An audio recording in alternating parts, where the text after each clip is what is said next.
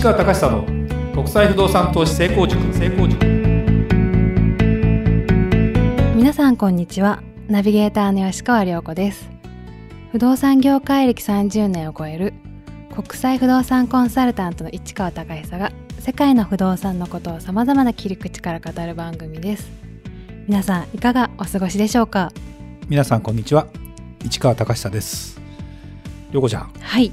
えー、収録的にはまたねはい。久々ですね。はい。はい。お久しぶりな感じですね。勉強してますか？いろいろ。勉強してます。そうですか？世界の情勢とかってどうですか、世界の情勢は結うん。構いろいろなことが起こってますね。うん。はい。あのちょうどね、えー収録してる頃っていうのはあの日本の総選挙とかはい。あったじゃないですか。あり選挙行きました？行きました。あ行きましたか。はい。ああほど。今のね若い人はねはい。結構、まあ、自民党を応援してる人も多かったりしてやっぱ経済がね良くなるならないとかね。外国はねなかなか外国の方も今いろんなその選挙がある中で言うと、はい。よりなんだろうな、まあ、トランプさんが大統領になったようにその国を守るっていうかね自分の国のし権利を主張する的な話が増えてきてるので、えーまあいろんな意味でちょっと今この世界全体があのどっちに行くかなっていうところをなかなかそのみんなで協調しようって言いながら、はい。その国の独自性を主張したり例えばバルセロナがあるカタルーニャ地方はい。スペインのねが独立したいとか言ってみたりとまあいろいろやっぱりねあのそういうところにちょっと今戻ってきてるので非常にあの今ニュースを見てるとあどっちの方向に行くのかなって言いながら今ちょっと右行ったり左行ったり。ではい。も国際協調もしなきゃいけないしっていうような状態の中で、はい。やっぱりねいろいろ勉強になりますね。だからちょっとそういうニュースをねはい。見ていただければいいかなとはい。いう気がします。そうですね。はい、はい。じゃあまた質問に行きましょうかね。はい。それでは本日の質問をご紹介いたします、はい、いつも市川さんのポッドキャストを楽しみに聞いています。一度市川さんのセミナーや勉強会に参加したいと思っていますが私は広島に住んでいてなかなか東京まで行けません一度広島でセミナーをやっていただけると嬉しいです。さて質問です。私は日本でアパートなどの不動産を所有しています。日本での不動産は金融機関からの融資が充実していることが魅力ですが資産の分散を目的に海外の不動産を買いたいと思っています。しかし海外の不動産は融資が厳しいと聞いています。私は不動産投資は融資を利用して買いたいと思っていますが海外不動産の融資について教えていただけますでしょうか？というご質問をいただいておりますなるほどなるほど。まあこれゆ読んでて意味はわかりますよね。そうですね、うん、あの不動産買う時って、はいキャッシュで全部ね買うとかなりのお金になるじゃないですか。そうですよねだからやっぱどっかから借りまあ、金融機関から借り入れしてはいそれで買いたいということですよね。まあはいあの一般的に、えー自宅自宅ね例えば自宅のマンションとか買う時もあの頭金いくらって言って残り融資でっていう感じですよね。ね今日本なんか普通にね金利がものすごく安いからもうマイナス金利と呼ばれてる時なんではい金融機関の貸付金利なんていうのは本当に実質1%切ってたりしますからね。はいだからものすごく借りなきゃそんぐらいの感じですよねちゃんとしたものさえ買えればね。なるほどうん、というご時世でそういう国はねあんま他の国でそこまで、えー行ける国はあるのかっていうこともあったりする中で言うと、い。じゃあ金融機関って、えー何を基準にこれこれね海外の不動産は融資が厳しいと聞いてますっていう質問ですよね。はいそうですね、うん、やっぱりねそれはそうなんですね。で日本のまあ銀行さん、まあ、金融機関さんっていうのは基本的には担保主義といって、はい。えー金をお金を貸しますと。そのためその代わりに、えー何か担保を出してくれと担保っていうのはいざとなった時にそこから、えーそれをまあ肩代わりにするというような形ですよね。そうですね。うん、だから、はい。例えば日本の不動産を買うんだったらその不動産を担保に、えー金融機関はお金を貸すということでですよね。はい。でも海外の不動産を担保に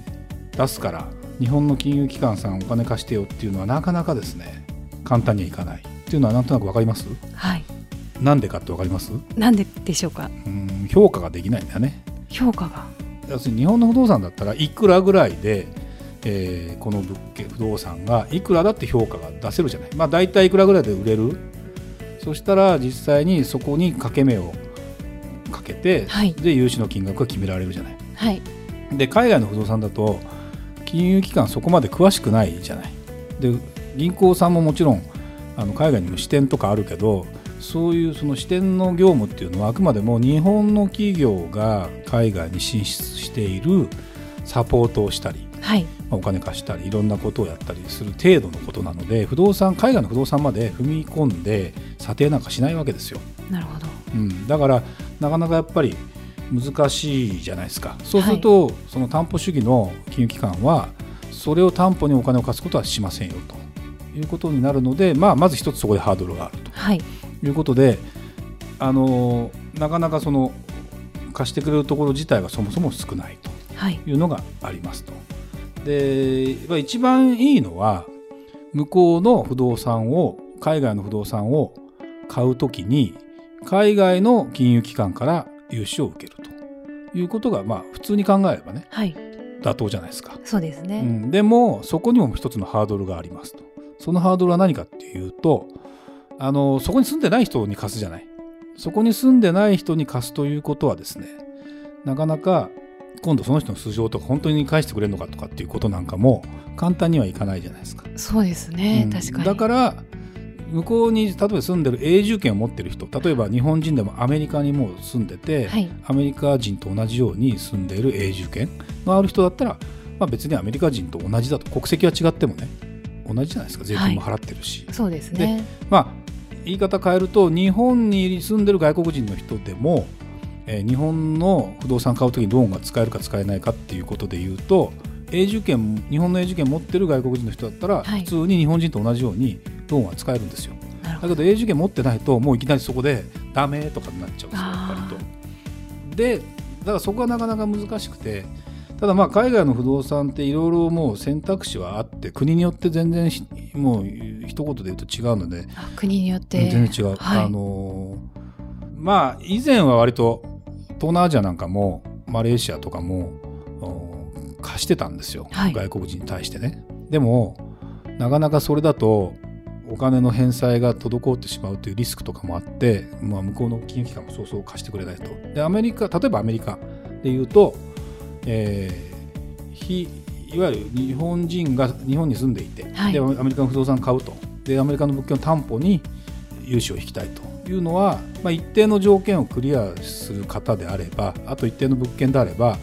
まあ貸してはくれるっていうのはあります。あそういうのもあるんですね、うん、あんまり1000万以下の安い物件は貸してくれなかったりしてまあ3000万とかねそのぐらいの物件であれば全体の、まあ、掛け目っていうですね、はい。えー100%物件価格100%だとすると、まあ、5割6割ぐらいまでだったら、まあ、貸してくれる。そのぐらいで評価してればまあなんとかなるんでしょうねという感じで、えー貸してくれるケースがあります。はい。それは結構ね金利がやっぱりアメリカならアメリカでアメリカって日本よりも金利高いので5%ぐらいの金利を取るんですよね。そうすると結構その値上がりを前提としてる投資じゃないとなかなか難しかったりするんだけども、はい。まあ、そんなような形で貸してはくれます。でじゃあ日本で海外の不動産買うときに貸してくれる金融機関っていうのはあるんですかっていうといくつかあります。あのあります、えー日本の物件を担保に提供してくださいと。日本の不動産を持ってる不動産にえー担保抵当権っていう担保をつけてはい。でいざとなったらここから取りますよみたいなことなんかをして、えー貸してくれるケースはあります。まああの国金さんと呼ばれるようなですね日本政策金融公庫さんっていうところなんかは、はいまあ視点にもよりますけど貸してくれたりもします。これはあの事業をする賃貸事業をちゃんと行うという前提で貸してくれるところもありますと。だからもうあの全然金融機関によってスタンスも違っているのでこれでもまあ前よりは貸し貸してくれるとこ増えたかなただその基本的にはその物件の力と、はい。うんがないと借りてしまっていい場合と割と不幸になってしまう場合もあるので借りるっていうことはその、えー物件の価格がすごく実は割高であってで買ってしまうと次売る時に値段がガンと下がるとなると結構辛いんですよ。それに対して金利もかかるわけだから。はい。らふ基本的には不動産っていうのは価格が上がっていく前提とかさっき言った100%は、まあ、日本の不動産だと結構貸してくれたりするけども海外の不動産に対しての掛け目っていうのはさっきの6割とかね5割とかその程度であれば、はいまあ仮に6割ぐらいの価格がなったとしてもそれで売却できれば金融機関はいざとなれば元が取れるねっていうことになるので、まあ、そういう意味では貸してくれるというものをうまく使ってやっていくっていうのも一つの手ですよ。はい。だからこれね海外不動産の融資私は海外不動投資に融資を利用して買いたいと思ってますというこういう質問だよね。はい。これはあのある意味正しいちゃんとしたいい物件を買って、まあ、収益がそれなりにちゃんと上がるもしくはあのある程度の値上がり期待が予想さできるというような物件に関しては買ってそれに対して融資がちゃんとあの道は開かれてしたりするので、はい。そういうことに関しては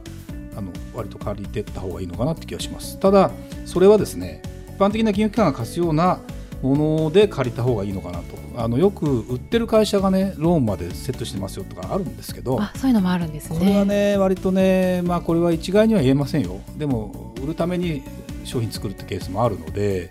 それが必ずしも本当に正しいかっていうと何とも言えないしまあでもそれはその会社がリスクを取ってそれに対して融資をするってことであればそれはそれで構わないので、はい。あのそういう判断がちゃんとできるような冷静な面を見ながら借りられたら借りて買うっていうのは不動産の場合は別におかしくないので僕はやってもいいかなと。な一番難しいのはじゃあキャッシュであのちっちゃいのばっかりを1000万以下の物件を4つ5つポンポンポンポン買っていくんだったら5000万ぐらいの物件をそれこそ3000万ぐらい借りてはい2000万は自分のお金を入れてっていう方が、ああの上がるときはもっとさ価値が上がるじゃないですかですよね1000万ずつの物件だと上がっても倍になかなかなるのって難しいじゃないあ、なるほどで。1個失敗するとそれがマイナスになったりするじゃないはい。だからこれね1000万ぐらいで分散していくっていうのはあんまりいいことではないなというあ僕は思そうなんですってます、ね。あの金融商品だったら全然いいんだけど不動産っていうのは、まあ、小さいなりは小さいなりという感じもするので、はい。それはまあキャッシュで買ってあのる分にはいいんだろうけども借り入れして真剣にやろうと思うとそのあたりの見極めはやっていった方がいいのかなっていう気がしますね。はい。はい、市川さん、今日もありがとうございました。番組に対してご意見やご質問がある方はメッセージをお送りください。国際不動産 .jp のサイトにアクセスし、お問い合わせというメニューからお送りください。皆様からのメッセージお待ちしております。それではまた次回も聞いてください。ありがとうございました。